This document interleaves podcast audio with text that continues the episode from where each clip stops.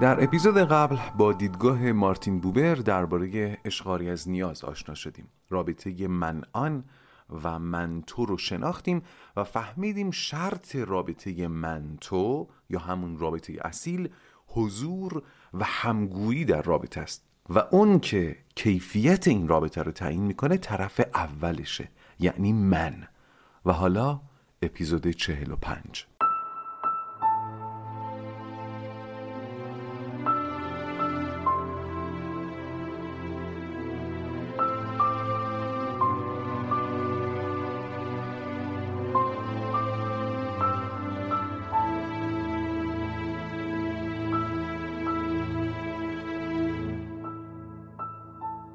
سلام من فرزین رنجبر هستم و این پادکست رواقه. در پادکست رواق به اگزیستانسیالیسم با نگرشی روانشناختی می‌پردازیم و منبع اصلی ما هم آثار اروین یالومه. در سری اول این پادکست سراغ کتاب رواندرمانی اگزیستانسیال میریم.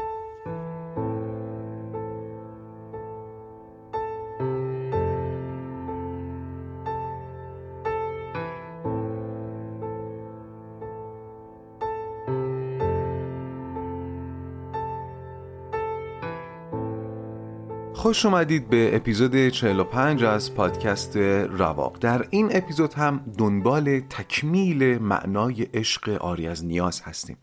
سلسله سوال این فصل رو یادتون بیاد. چطور بر ترس از تنهایی غلبه کنم؟ با رابطه. با چطور رابطه ای با عشق آری از نیاز؟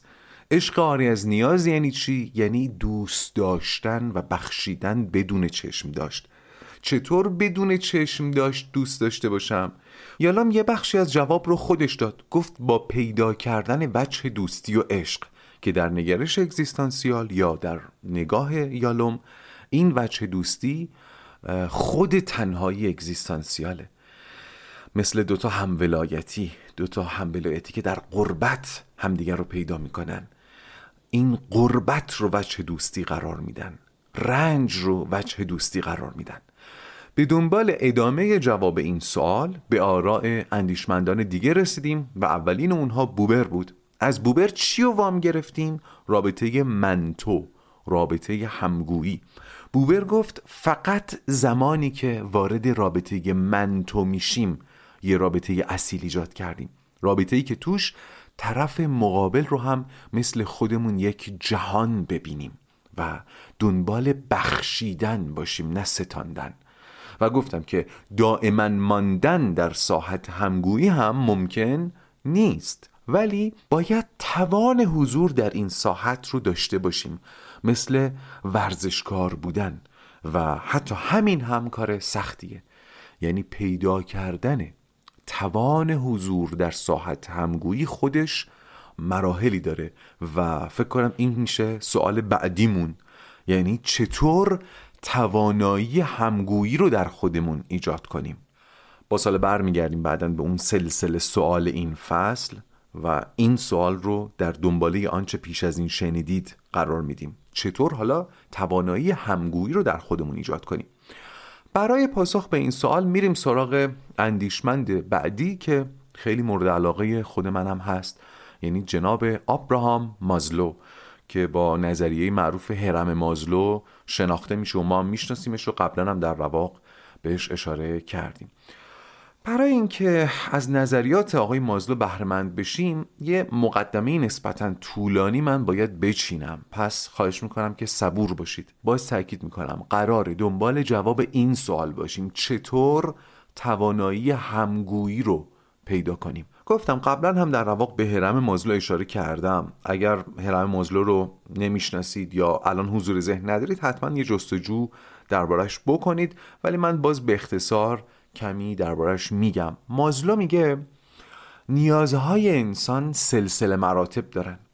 طبقه طبقه هستن و به طور طبیعی گوش کنید بدون ارزاع نیازهای طبقات زیرین نمیشه انتظار داشت نیازهای طبقات روین ارضا بشه. مثلا قبل از ارزای نیازهای طبقه دوم سخت میشه دنبال ارزای نیازهای طبقه سوم یا چهارم رفت.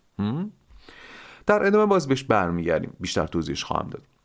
یالام مازلو رو بنیانگذار رواندرمانی انسانگرا می‌دونه که در اپیزودهای اول رواق گفتم شباهت خیلی زیادی به رواندرمانی اگزیستانسیال داره. از نظر مازلو آدم ها دو روی کرد می‌تونن داشته باشن. اینکه حالا چطور به این نتیجه رسیده دیگه موضوع بحث ما نیست. قاعدتا مقدماتی چیده تا به این نتیجه رسیده ولی ما فعلا با نتیجه کار داریم.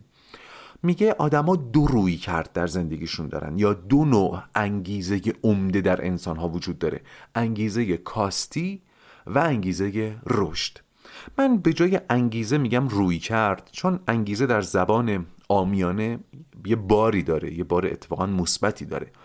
ولی وقتی میگیم انگیزه کاستی مشخصا داریم به یک نیرو و پیشران منفی اشاره می‌کنیم دیگه. پس این انگیزه و کاستی کنار هم ممکنه مخل فهم درست این بخش بشه. پس من بهش میگم روی کرده کاستی روی کرده رشد.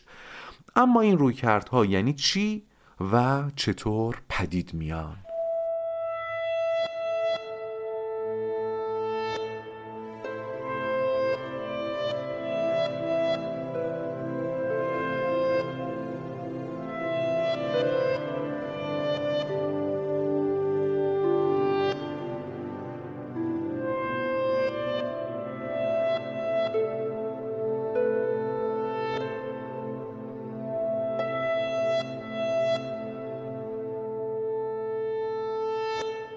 گفتم که مازلو معتقد بود انسانها در زندگی دو روی کرده عمده دارن. یا روی کرده رشدی دارن یا روی کرده کاستی.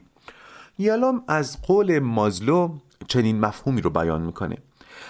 در هر کدوم از طبقات هرم مازلو گوش کنید در هر کدوم از طبقات هرم مازلو یک سری نیازهای جسمی وجود داره نیازهای جسمانی و یک سری نیازهای روانی. ولی از پایین به بالا هی سهم روان بیشتر میشه. مثلا طبقه اول هرم مازلو چی بود؟ نیازهای فیزیولوژیک. آب، غذا، خواب. می‌بینید خیلی جسمانی هستند بعد در طبقه دوم به صورت خلاصه میگن طبقه امنیت. مصداق بارزش هم سرپناهه. می‌بینید هنوز خیلی جسمانیه. سرپناه رو ما بیشتر برای جسممون می‌خوایم. برای اینکه از باران و طوفان و اینها در امان بمونیم ولی بعد روانی هم دیگه پیدا می‌کنه. طبقه بعدی چیه؟ صمیمیت. اون چیزی که در خانواده و در بین دوستان کسبش می‌کنیم. طبقه بعدی چیه؟ منزلت. اونچه که در اجتماع کسب می‌کنیم. منزلت آبرو. و در نهایت طبقه معروفه باید بدونید خود شکوفایی اونچه که در رواق هم خیلی بهش اشاره کردیم. در ادامه این اپیزود هم زیاد بهش اشاره خواهم کرد. مازلا میگه گوش کنید مهمه. گوش کنید.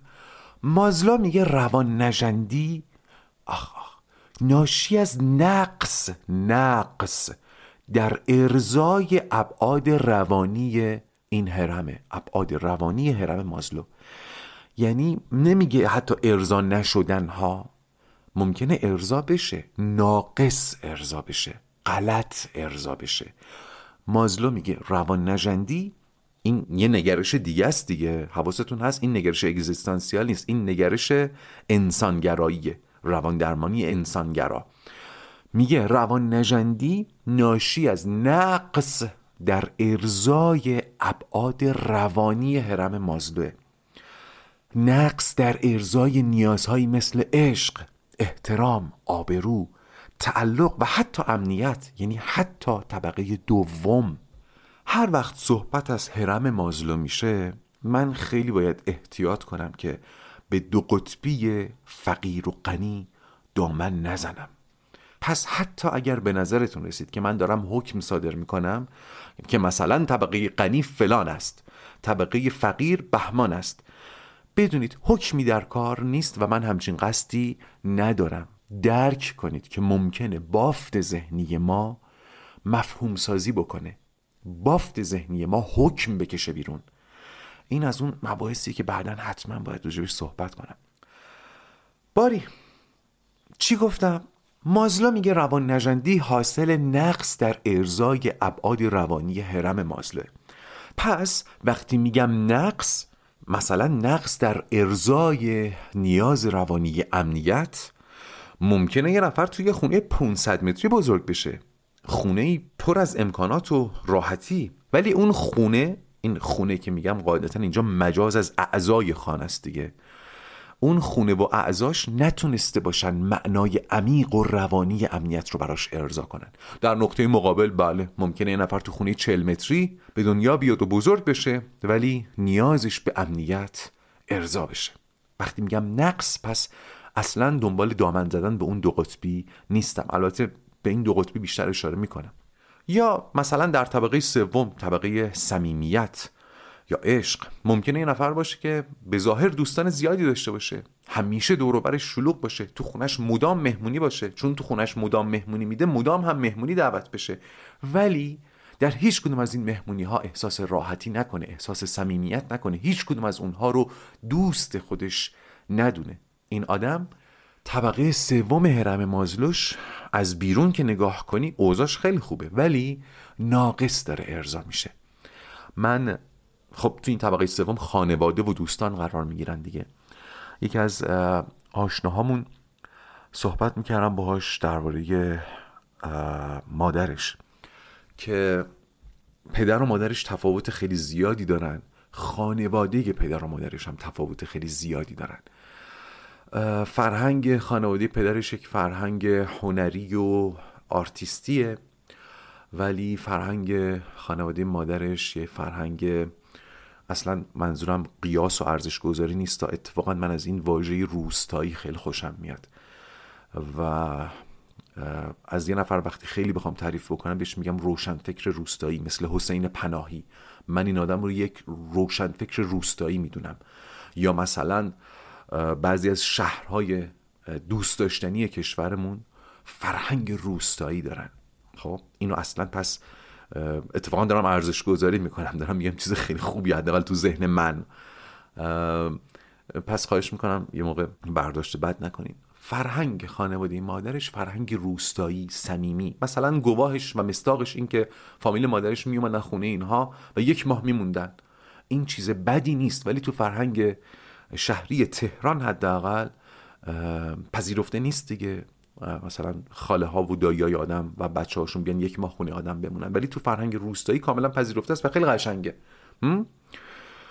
من وقتی صحبت های این آشنام رو میشنیدم و طبیعتا کمی از مشکلاتی که با مادرش و خانواده مادرش داشت گلایه می‌کرد خیلی دلم برای مادرش سوخت.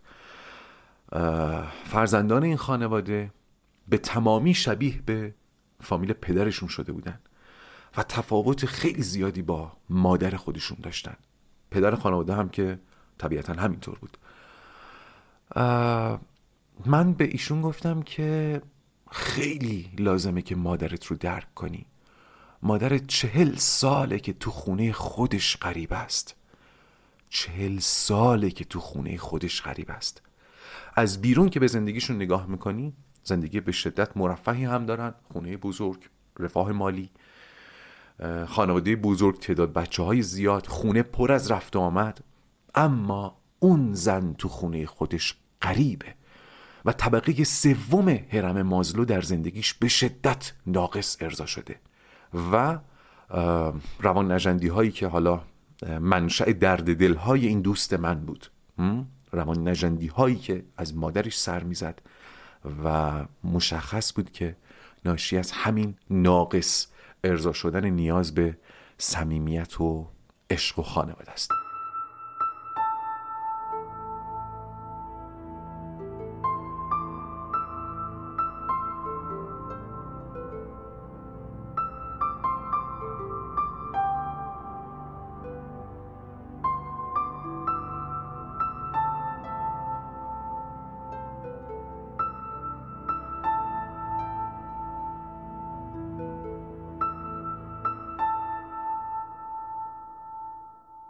باری درباره هرم مازلو می‌گفتم. خب انسان امروزی یا بهتر بگم ماها خود ماها عمدتا در خانواده به دنیا میاییم که خود به خود در طبقه سوم هرم مازلو بنا شده. یعنی به دنیا که میایم به آب و غذا دسترسی داریم سرپناه داریم و در دل خانواده مورد پذیرش و عشق قرار می‌گیریم. یعنی ابتدا به ساکن طبقه سوم رو یا سه طبقه اول رو تأمین شده داریم. هرچند بله نمیشه منکر شد که بستر خانواده برای همه هم به همین اندازه نرم نبوده. خیلی ها ممکنه در همین طبقات اول دچار مشکل باشن. حتی در کشور خود ما محرومیت از آب آشامیدنی وجود داره. طبقات محرومی هستند که دستشون برای نان شب تنگه. یا در طبقه دوم هرم مازلو خصوصا این روزها در زمان ضبط این اپیزود خیلی ها رو مشغول کرده. و البته در طبقه سوم دیگه خیلی بیشتر ممکنه کاستی وجود داشته باشه. خیلی ها شانس اینو نداشتن که در یک خانوادگی منسجم به دنیا بیان. یا حتی به دلایل غیر ارادی مثلا مثل بیماری در برقراری روابط انسانی و صمیمیت مشکل جدی داشته باشند پس من این رو میپذیرم و ضمن احترام به رنج انسانها چاره ای نمی‌بینم جز اینکه به طبقات بالای هرم بپردازیم. چون همونطور که گفتم هرچی به سمت طبقات بالای هرم بریم ابعاد روانی بیشتر میشه. خود یالام هم در این کتاب همین روش رو پیش گرفته. مثلا در بحث تنهایی دو نوع مهم و جدی از تنهایی رو وانهاد برای اینکه به منظور خودش بپردازه. روی منظور خودش یعنی تنهایی اگزیستانسیال تمرکز بکنه. باری می‌گفتم. اون روان نجندی که مانع برقراری ارتباط اصیل میشه حاصل از نقص در ارزای نیازهای روانی به ویژه در طبقات بالای هرم مازلوه یه نکته هم که اینجا به نظرم می‌رسه بگم اینه که هرم نیازهای مازلو قرار نیست در گذر زمان ارضا بشه ها. اینجوری نباید بهش نگاه کنیم. یعنی قرار نیست طبقه آخر هرم مازلو یعنی خودشکوفایی در 60 سالگی اتفاق بیفته. یعنی ما 60 سال تلاش بکنیم که در 60 سالگی به خودشکوفایی برسیم. و به همین نسبت فکر کنیم که مثلا مرحله منزلت یا مرحله آبرو مال 50 سالگیه یا مرحله صمیمیت مال 40 سالگیه. نه. ما در هر سنی به اقتضای همون سن باید در حرم مازلو بگنجیم. پس در 25 سالگی هم من باید همونطور که درجات و نوع خاصی از صمیمیت رو تجربه می‌کنم درجات و نوع خاصی از منزلت و احترام رو هم تجربه کنم نوعی از خودشکوفایی رو در خودم ایجاد کرده باشم. یعنی 25 سالگیم رو شکوفا کرده باشم. البته بله یک شکوفایی نهایی هم داریم که حاصل عمر ماست. منکر اون نیستم. ولی در تمام مراحل زندگی باید جمیع شروط هرم مازلو رو در زندگی داشته باشیم یا جمیع شروط رو زندگی بکنیم. پس به سخن دیگر مازلو میگه توقف قبل از طبقات آخر هرم منجر به روان نجندی میشه. باز اگر بخوایم متمرکزتر بشیم میشه این گزاره رو از دلش بیرون کشید. ناتوانی در خود شکوفایی منجر به روان نجندی میشه. این لب کلام جناب مازلوه. خب الان باید گوشتون زنگ بزنه. ما اینو قبلا هم در رواق شنیده بودیم در مپس احساس گناه یادتونه؟ نگرش اگزیستانسیال در این باره چی میگه؟ میگه عدم خودشکوفایی عدم خودشکوفایی در ناخداگاه ما منجر میشه به احساس گناه نوع سوم و این احساس گناه سر به روان نجندی می‌بره. ارتباط دوتا نگرش رو می‌بینید. اینایی که من دارم میگم همچنان مقدم است ها. اون سوال این اپیزود رو فراموش نکنیم. چطور توانایی همگویی رو در خودمون ایجاد کنیم؟ همگویی رو برای چی می‌خواستیم؟ برای اینکه باهاش وارد رابطه اشقاری از نیاز بشیم. اشقاری از نیاز رو برای چی می‌خواستیم؟ برای اینکه بر ترس از تنهایی غلبه بکنیم. پس الان دنبال جواب این سوالیم چطور توانایی همگویی رو در خودمون ایجاد کنیم؟ حالا برگردیم به اون تقسیم بندی دوگانه مازلو. گفتم که مازلو قائل به دو روی کرد در انسان هاست روی کرده کاستی و روی کرده رشد.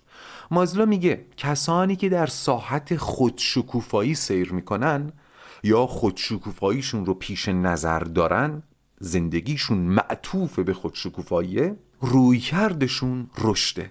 در مقابل اونهایی که نتونستن به این ساحت نزدیک بشن یا اصلا معطوف به خود شکوفایی نیستن. ببینید این معطوف بودن یا معطوف نبودن من احساس می‌کنم درصد خیلی زیادیش درونیه.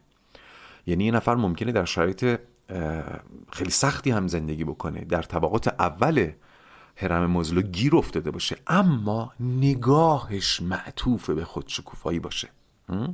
یا یک نفر هم ممکنه در رفاه خیلی زیادی باشه. اما به هیچ عنوان متوجه خودشکوفایی نباشه. پس هم سیر در ساحت خودشکوفایی رو گفتم و هم معطوف بودن به خودشکوفایی. هر دوی اینها از نظر مازلو منجر میشه به رویکرد رشدی در زندگی. و معطوف نبودن به خودشکوفایی یا قافل بودن از خودشکوفایی یا ناتوانی از خودشکوفایی هم منجر میشه به رویکرد کاستی.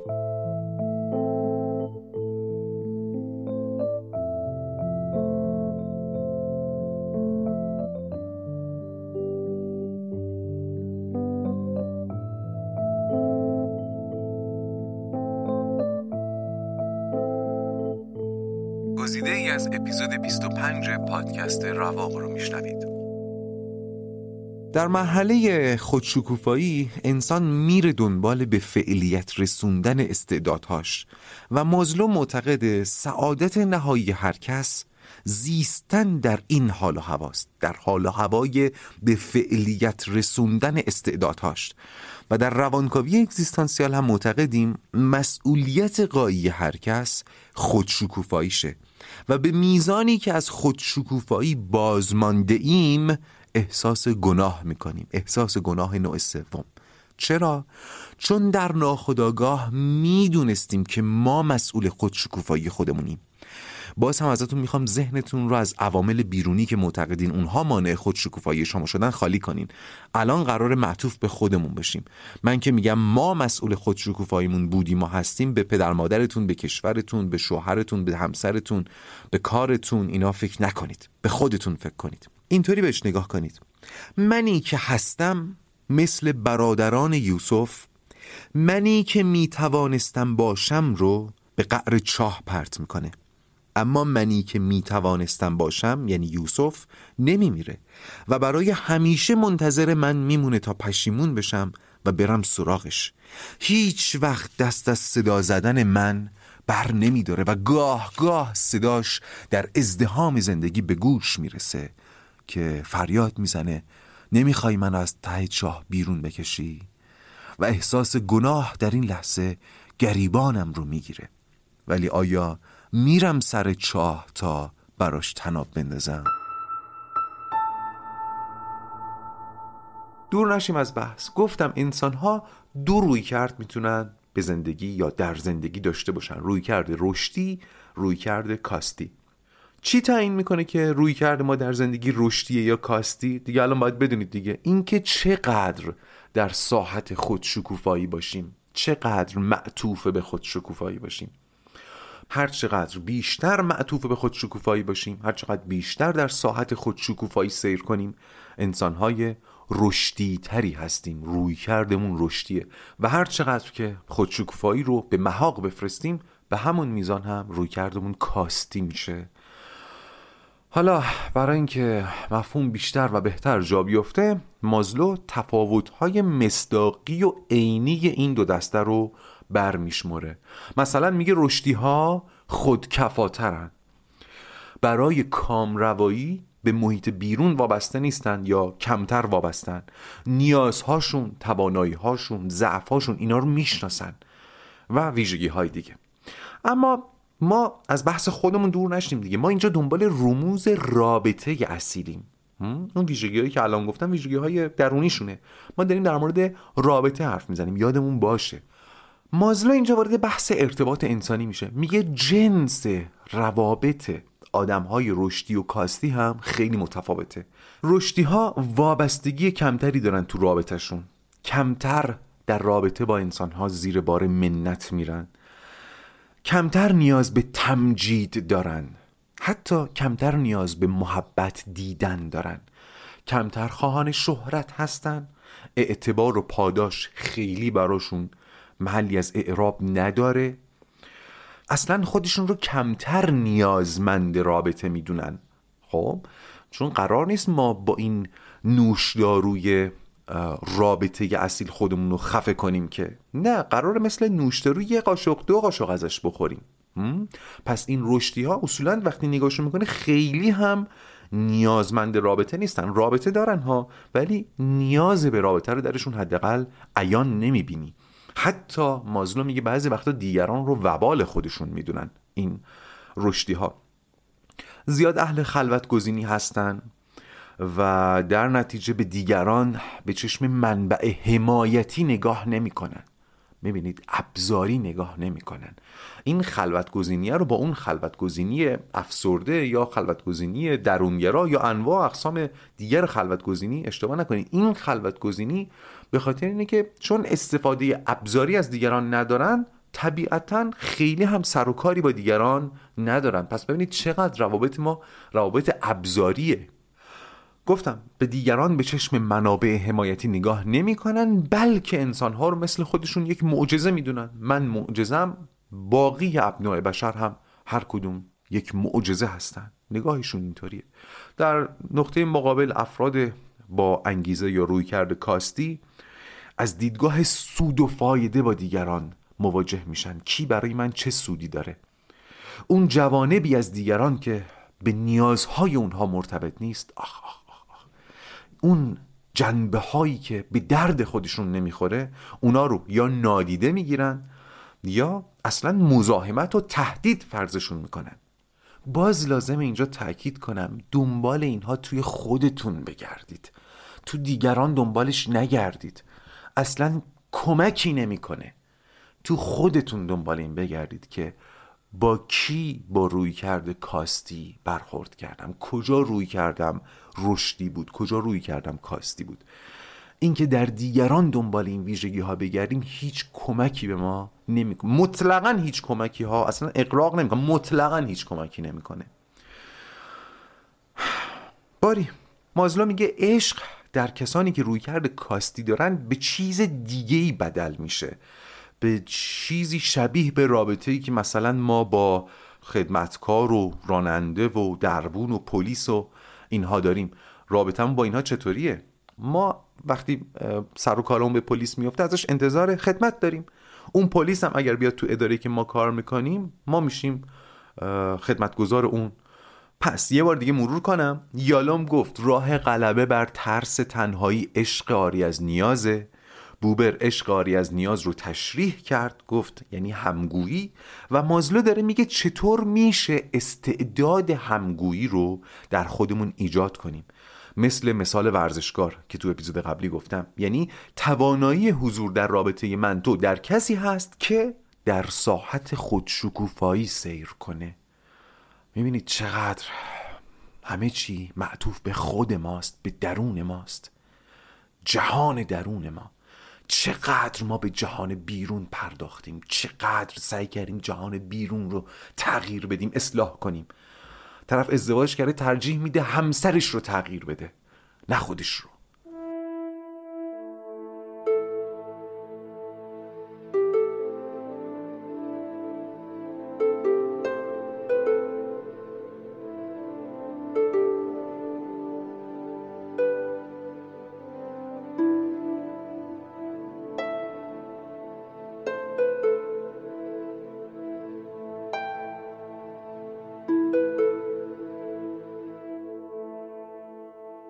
اینها که گفتم اشاره داشت به روابط انسانی به معنای عام روابط انسانی. ولی فکر می‌کنم هممون متفقیم که چالش برانگیزترین روابط انسانی رابطه عشق. مازلو هم از این مهم قافل نیست و از اینجا گریز می‌زنه به عشق. مازلو میگه عشق هم باز دو نوعه عشق کاستی مدار و عشق هستی مدار اولین و عمیقترین تفاوت این دو نوع عشق هم که البته عشق کاستی مدار مشخصا عشق نیست دیگه. مثل این میمونه بگیم پول تقلبی. پول تقلبی دیگه پول نیست.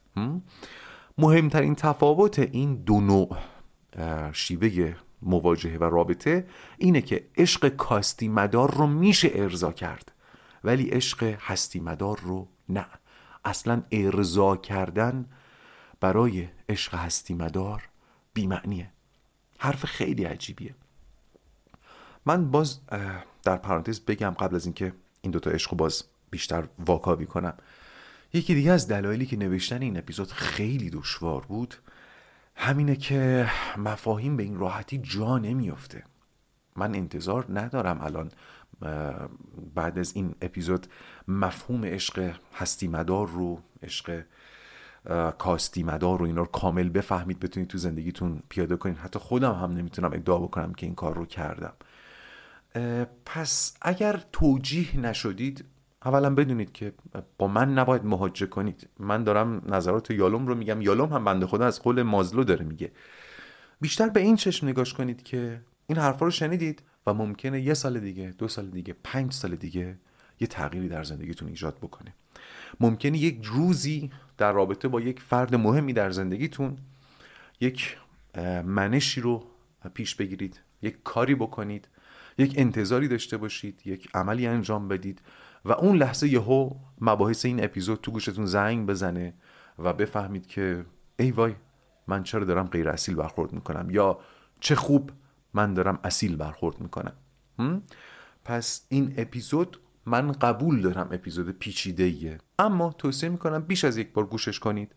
و اینم بگم که تمام مطالب این اپیزود فکر کنم کمتر از دو صفحه از کتاب باشه. من دارم سعی می‌کنم که خیلی پرداختش بکنم.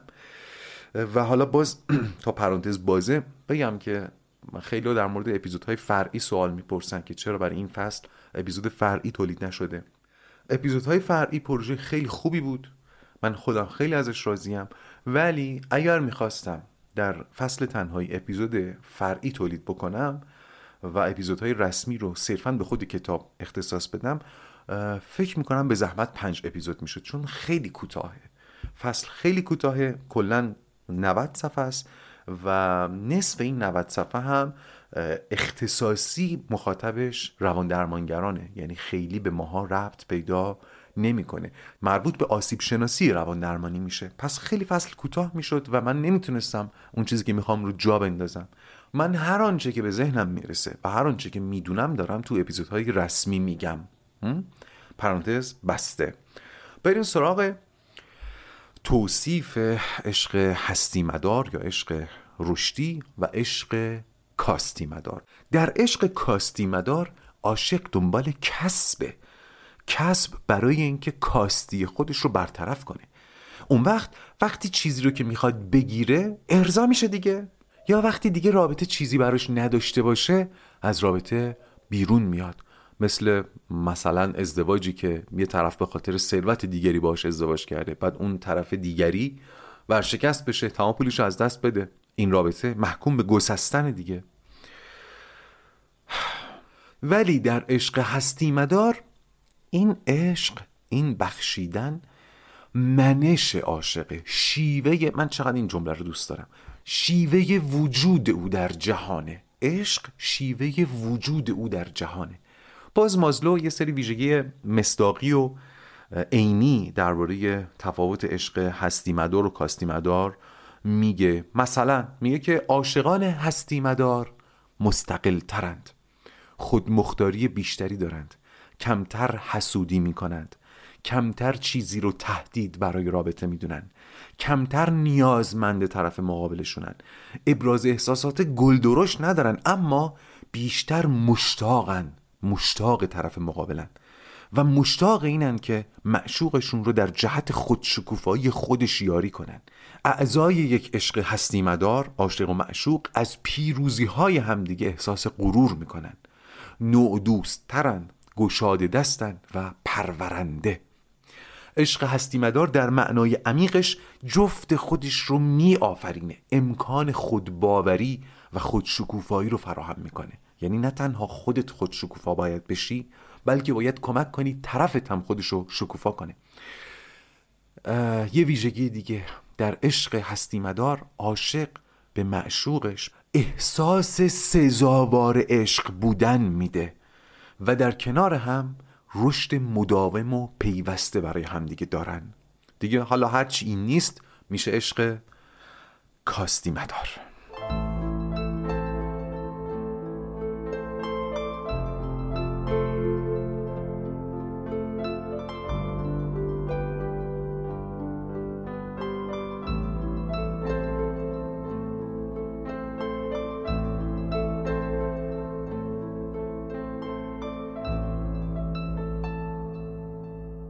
خب قبل از اینکه این اپیزود رو به پایان ببرم یه جمعبندی بکنم. گفتم که بوبر قائل به نوعی از رابطه بود به نام منتو.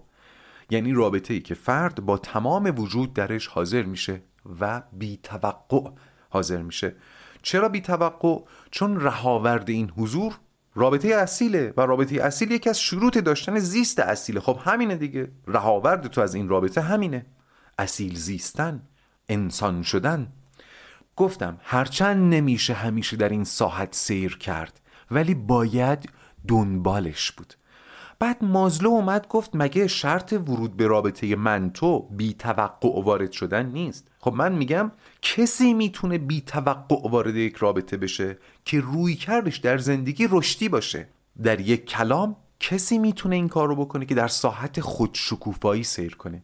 اگر غیر از این باشه از رابطه توقع داره که کاستی هاشو پر کنه روان نجندی هاشو بپوشونه. پس یک بار برای همیشه این کلیشه ای که میگن دو نفر باید همدیگر رو کامل کنن در نگرش اگزیستانسیال پذیرفته نیست. دو تا انسان ناقص کنار هم یک نقصان بزرگتر رو رقم می‌زنن. رابطه اصیل رابطه دو انسان کامله. پس مازلو گفت اگر رابطه اصیل می‌خوای شرط اول قدم آن است که در ساحت خودشکوفایی قدم بذاری. یه نکته دیگه که فکر می‌کنم لازمه اینجا تاکید بکنم و براش چندین صفحه هم متن نوشتم ولی احساس می‌کنم الان از خودم بگم بهتر در میاد اینه. گوش کنید. تمام چیزهایی که من در رواق میگم و از قول یالوم میگم مال کسانیه که من اسمشون رو گذاشتم فرزندان زمانه اکنون. این یک اسمه و حاوی ارزشگذاری هم نیست. ممکن بود اسمشون رو بذارم سیب. بگم سیب ها اینطوری الان بهشون میگم فرزندان زمانه اکنون. ویژگی فرزند زمانه اکنون اینه که جوابهای پیش از این قانعش نکرده.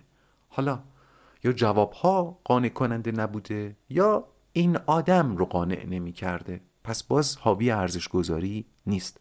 جوابهای پیشین رو ارزش گذاری نمی کنم میگم قانع نشده این فرزند زمانه اکنون. اون چیزی که بین قاطبه مردم به عنوان عشق شناخته میشه من در مورد جامعه خودمون الان دارم صحبت می‌کنم که به عنوان یک آدم دقدقمند تلاش کردم نگاه مشاهدگری داشته باشم. مشاهدات من میگه تعبیر و تعریف عمده جامعه ما از عشق تعریفی است فاسد.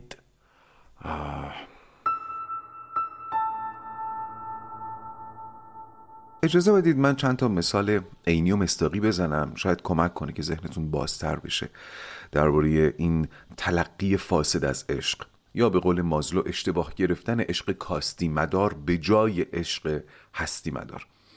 مثلا مردی رو در نظر بگیرید که به همسرش میگه ادامه تحصیل می‌خوای بدید چیکار؟ من هرچی بخوای برات فراهم می‌کنم. خونه ماشین. هرچی بخوای به پات میریزم. تو چرا خودتو رنجه کنی؟ مردم میرن ادامه تحصیل میدن که برن یه جایی مشغول شن مای چندرغاز بگیرن. خب من زندگیمو به پات میریزم. تو بمون خونه ملکه من باش. ببینید دارم عاشقانه ترین حالت ممکن رو میگم ها.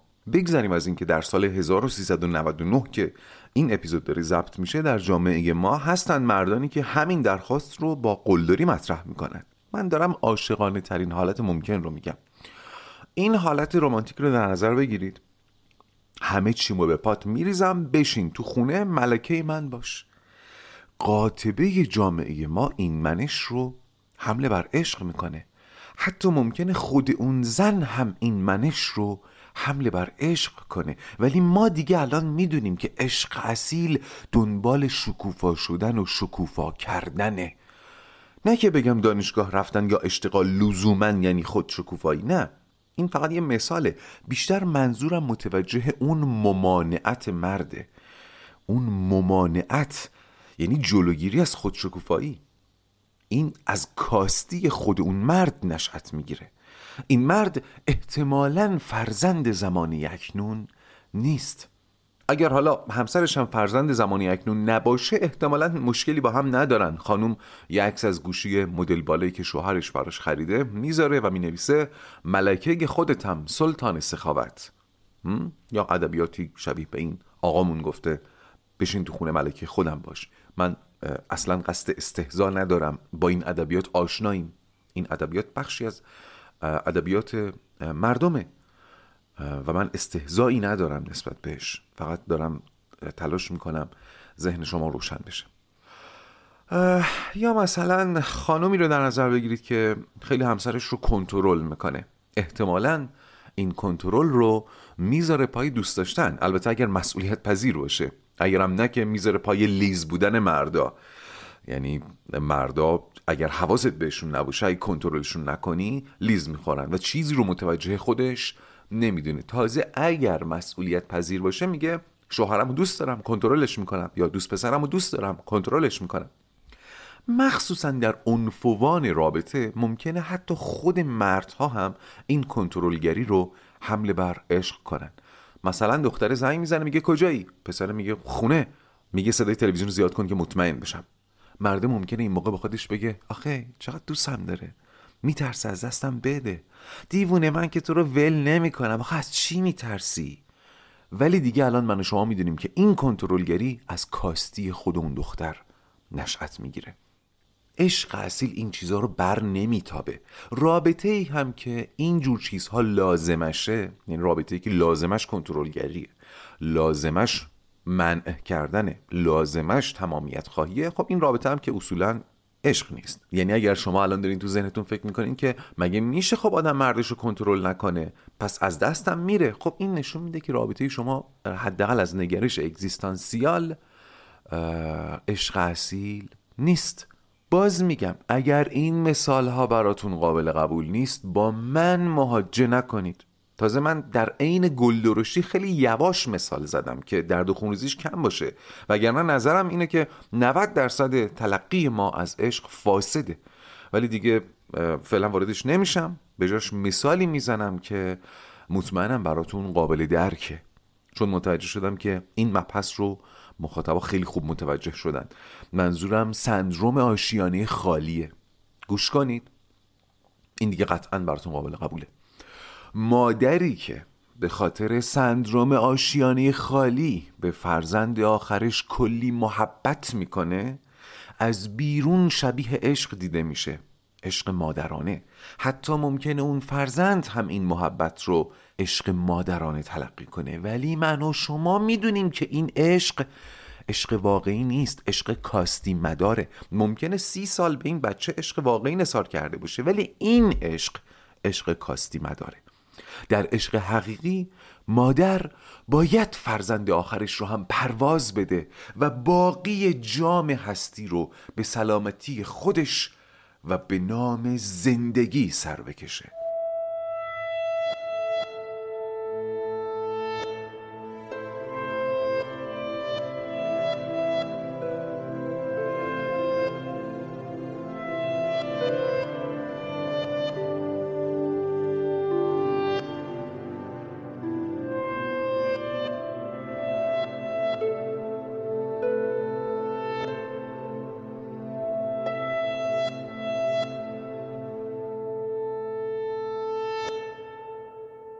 من این بخش رو که داشتم ضبط می‌کردم یاد یه ویدیوی افتادم که خیلی سال پیش دیدمش و می‌تونم بگم نگاه منو خیلی تغییر داد.